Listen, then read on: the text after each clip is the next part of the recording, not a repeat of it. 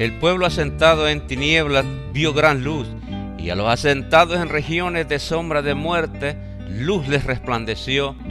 La Iglesia Evangélica Jesucristo, nuestro fundamento, presenta su programa. Jesucristo es tu luz. Muy buenas tardes y que el Señor les bendiga, estimados amigos y hermanos que nos están sintonizando. Mi nombre es Henry Escobar y me es un privilegio poder llegar hasta donde usted se encuentra con este su programa Jesucristo es tu luz, un programa que se dedica a la proclamación de la palabra del Señor para que el pueblo de Dios sea edificado y aquellos que no creen puedan llegar al conocimiento de la verdad. Para los que nos sintonizan por primera oportunidad, somos de la Iglesia Jesucristo nuestro fundamento. Estamos ubicados en el 9847 de la Mesa Drive, siempre en la área de la Tidwell, de la Little York, de la Wayside. Si quisiera visitarnos, si quiere más información de nuestra iglesia, llámenos 713-825-0243, nuevamente 713-825-0243. Y queremos bendecir su vida con la palabra del Señor, pero primero estaremos escuchando esta alabanza.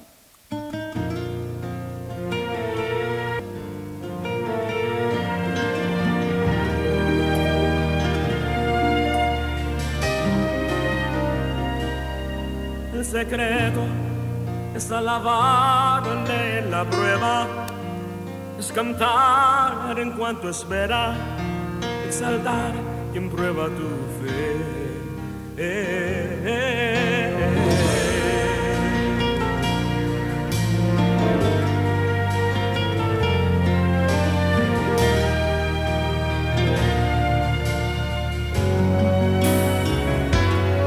El secreto es alabarle la prueba, es cantar en cuanto espera exaltar quien prueba tu fe. El secreto es mantener la transparencia, es vivir las evidencias. Dios recibe tu adoración. Por eso alábalo en la lucha, al Señor alaba, alábalo en la prueba, a tu Dios alaba control.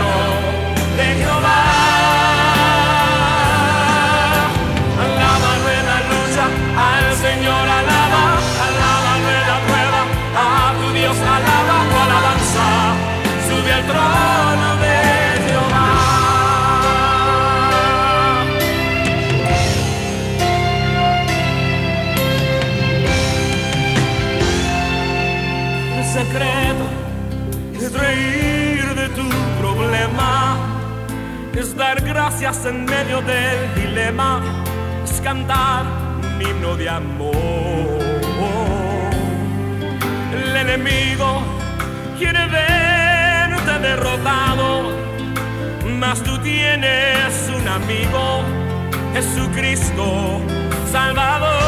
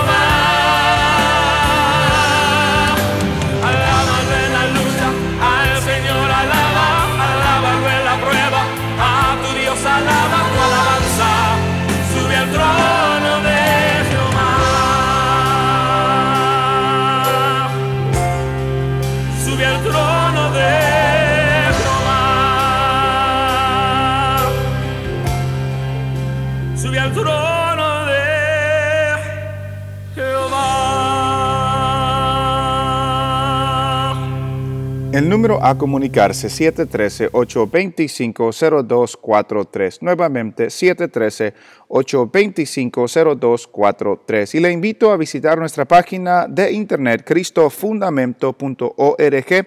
Ahí puede escuchar las enseñanzas que se comparten en esta programación, predicaciones que se han compartido en nuestra iglesia y también diferentes artículos que pueden edificar su vida. Nuevamente, cristofundamento.org. Y en esta oportunidad estaremos continuando nuestro estudio en San Mateo, capítulo 18, versículo 15 al 20. E- e- Esto, este segundo paso tiene principios en el Antiguo Testamento. Por, por ejemplo, Deuteronomio, capítulo 19 y versículo 15. Deuteronomio capítulo 19 y versículo 15. Deuteronomio es el quinto libro de la Biblia. Deuteronomio capítulo 19, versículo 15.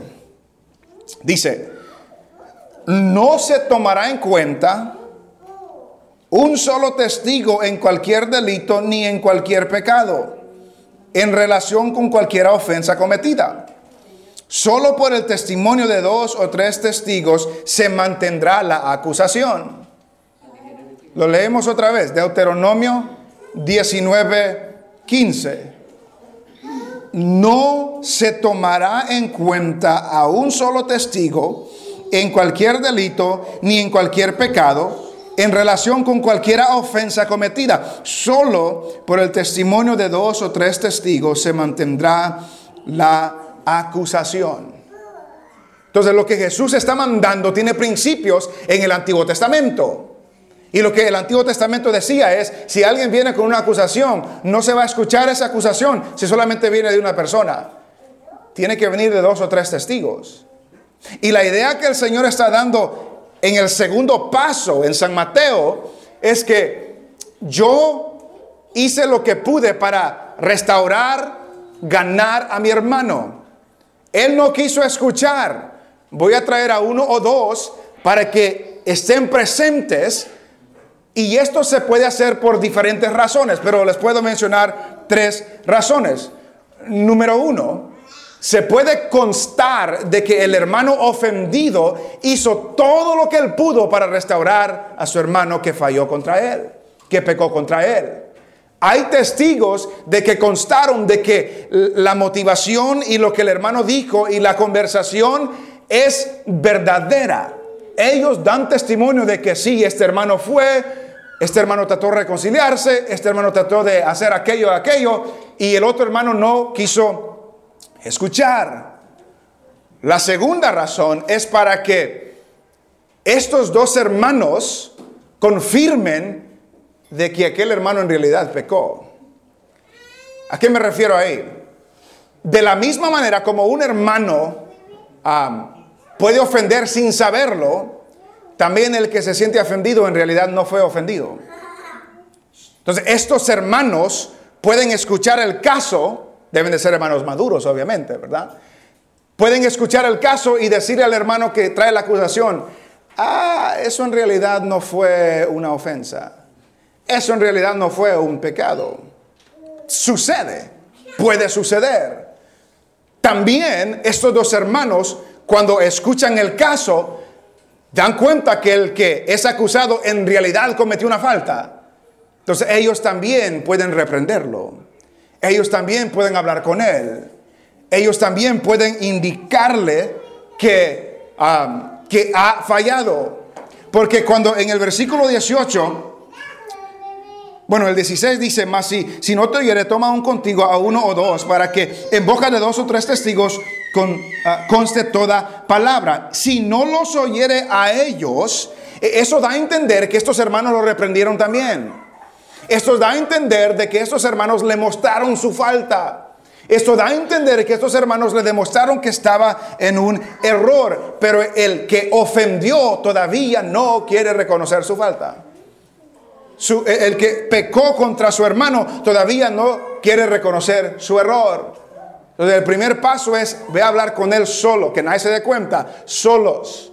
a ver si puedan restaurar la situación, a ver si pueden arreglar el asunto, a ver si puedes ganar a tu hermano. Si no sucede, ve a llamar a dos o tres hermanos para que ellos sean testigos de la conversación, del intento de restaurar. Y si ellos ven que ha fallado, ellos también pueden reprender al hermano para que ellos también puedan tratar de ganar a su hermano.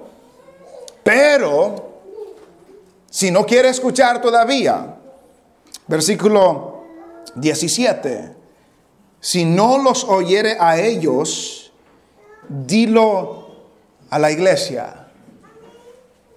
Si, si no oye al hermano individual, si no oye a estos dos o tres hermanos, dilo a la iglesia. Nosotros muchas veces nos en las iglesias pues sucede que el primer paso no se toma. Y muchas veces el segundo paso tampoco. Y lo primero que se toma es va con el pastor y el pastor va con la iglesia para que todos se den cuenta. Ese es el último recurso. Ese es el último. El primer recurso habla con él a solas. El segundo recurso es lleva a dos o tres hermanos para que hablen con él. Y el tercer recurso es si todavía no quiere hacer caso, si todavía no quiere reconocer su error, dilo a la iglesia.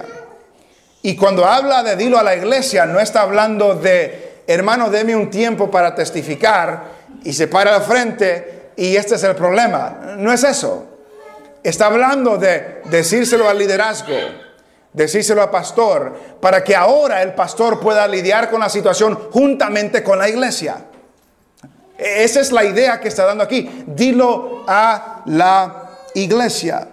Que, que nos da a entender que después de que es un asunto individual entre dos hermanos en la iglesia y cuando no se puede solucionar individualmente, entonces la iglesia como comunidad, como iglesia local, tiene que involucrarse en este problema.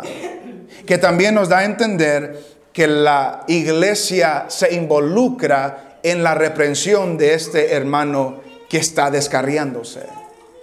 Primero es a solas, segundo es un grupo pequeño, tercero es con toda la iglesia. Si no los oyere a ellos, dilo a la iglesia. Note lo que dice Primera Timoteo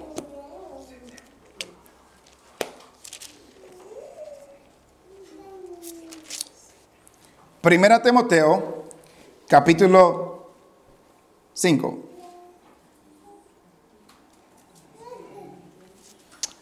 Primera Timoteo, capítulo 5. En Primera Timoteo 5, el contexto es, es, con líderes de la iglesia, son con ancianos de la iglesia, pero la aplicación es igual. Primera Timoteo, capítulo 5, Note lo que dice 5.19. Primera Timoteo 5.19. Contra un anciano no admitas acusación sino con dos o tres testigos. Note, note que vuelve a salir dos o tres testigos. A los que persisten en pecar, repréndelo delante de todos, para que los demás también teman.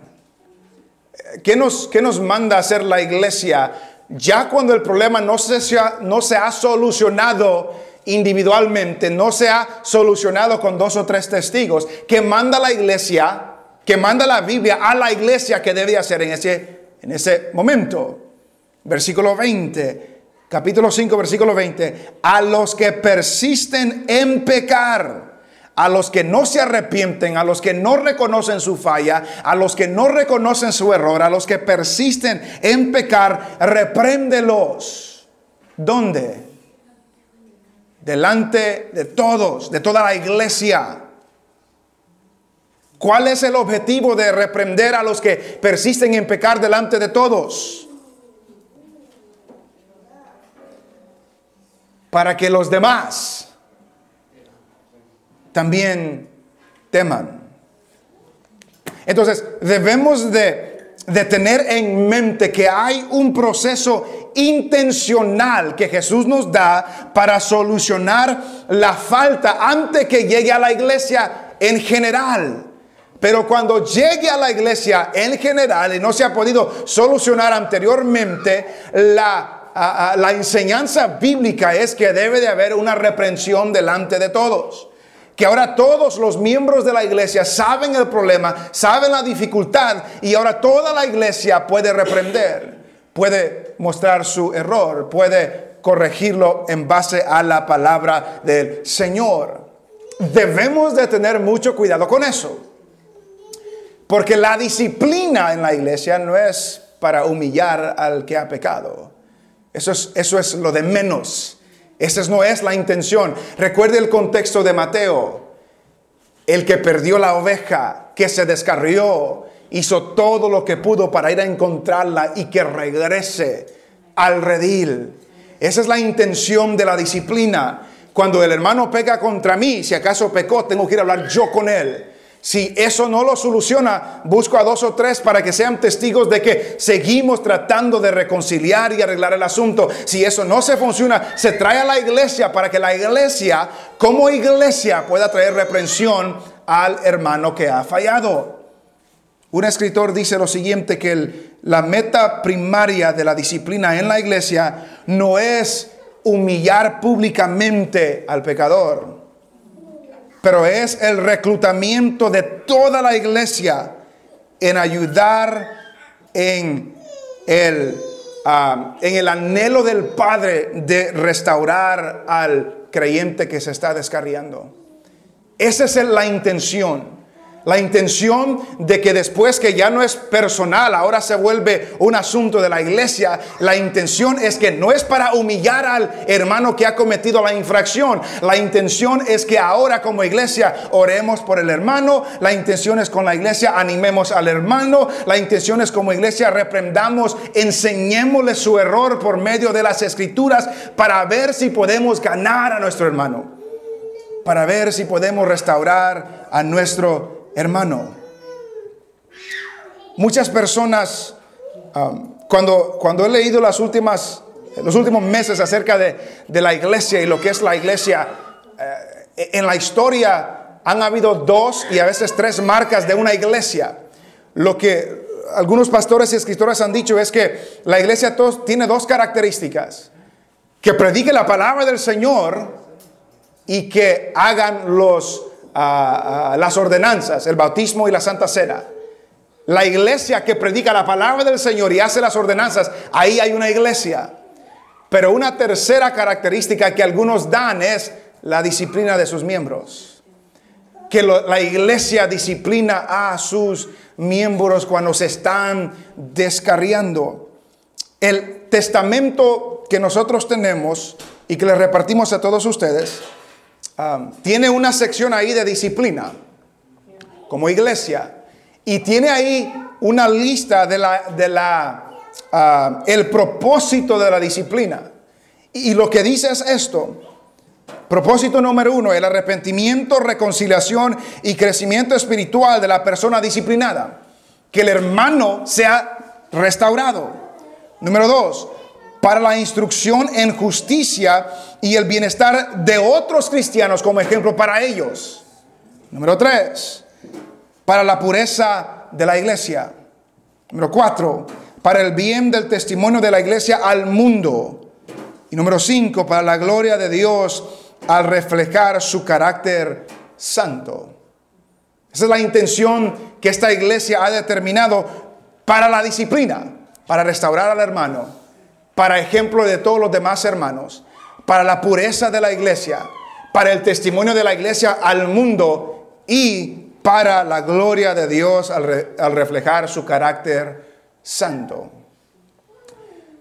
Como veremos la próxima semana, pero les doy un adelanto, una de las razones de que se da para la disciplina de un miembro ya como iglesia es de la misma manera ah, como hay diferentes clases de, de instrucción y disciplina en la Biblia. Hay instrucción por medio de la palabra, que es, que es disciplina constructiva.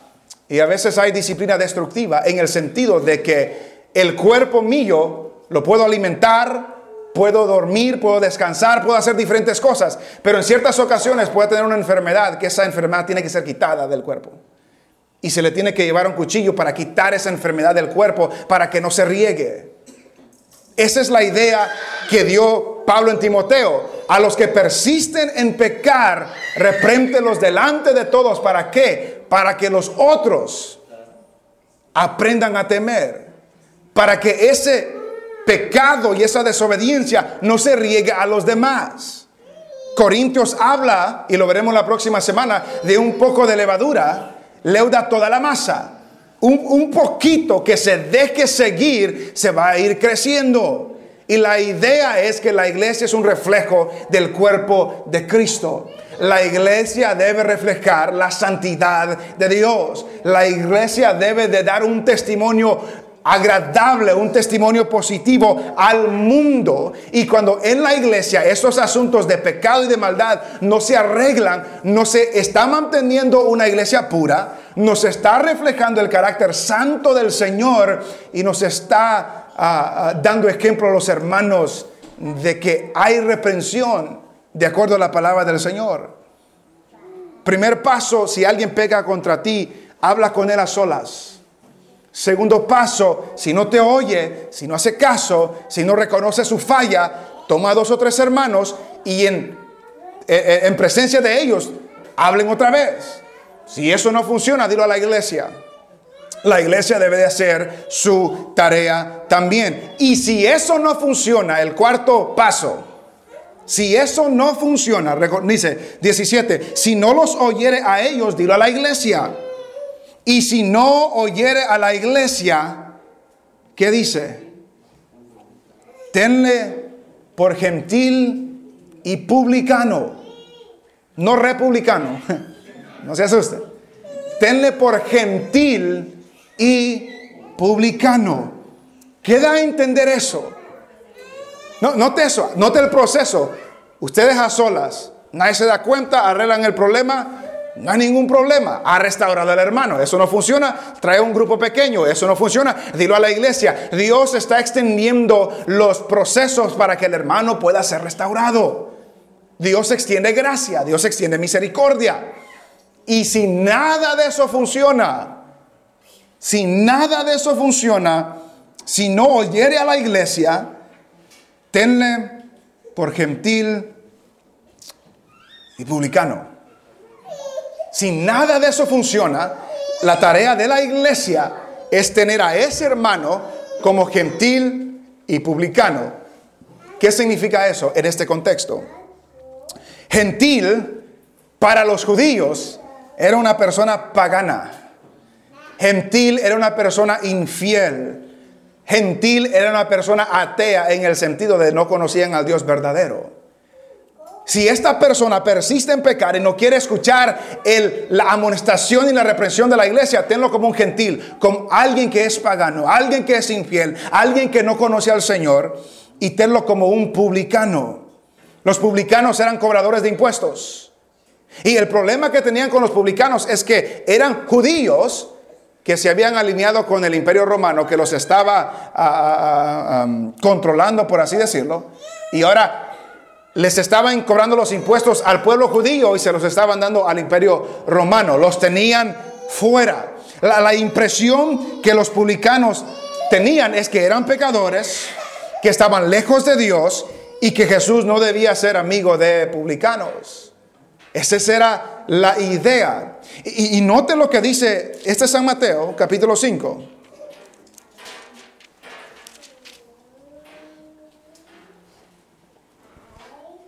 San Mateo capítulo 5.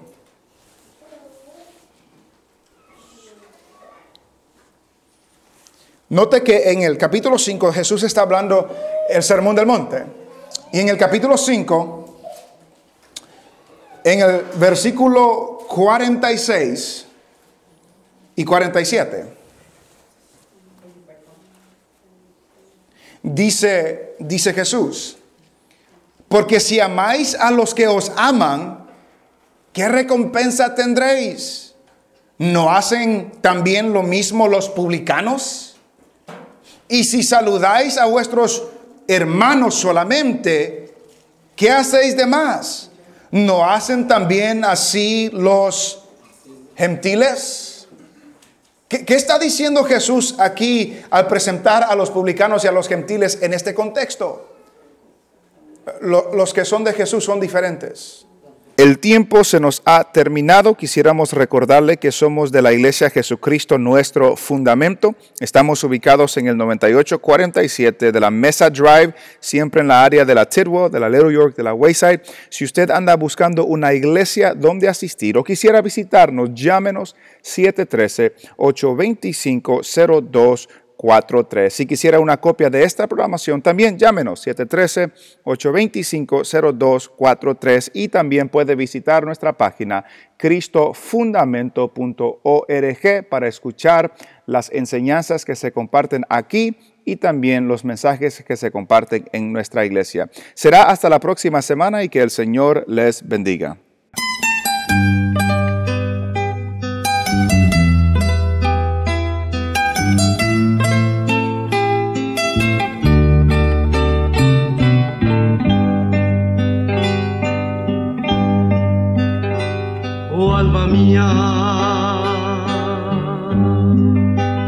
Ama a Jehová, porque a su imagen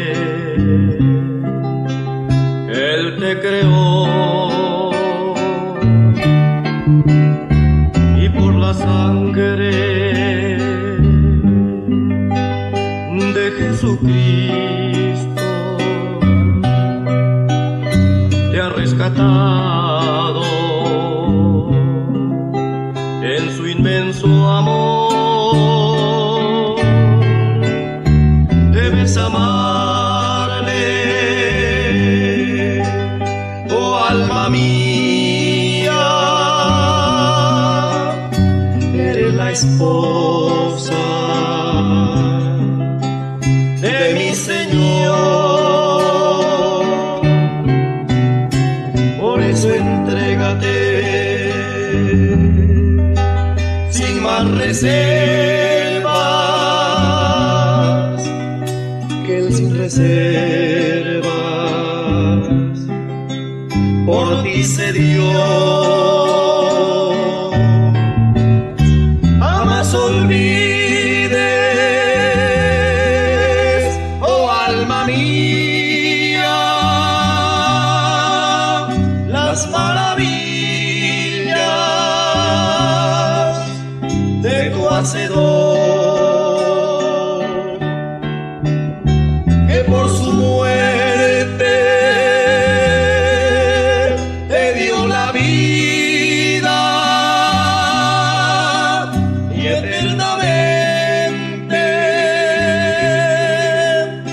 salvación. Bendice alma mía Jehová y bendiga todo mi ser su santo nombre. Él es quien perdona todas tus iniquidades, el que sana todas tus dolencias, el que rescata del hoyo tu vida, corona de favores y misericordia, el que sacia de bien tu boca, de modo que te rejuvenezcas como el águila. Ama a quien tanto. Sí, ama a quien tanto. A ti te ama. A ti te he amado. Piensa en quien nunca. Piensa en quien nunca. Te olvidará. Olvidará. Busca quien siempre. Busca quien siempre. Ansía encontrar. Ansía encontrarte. Bríndale, Bríndale honra.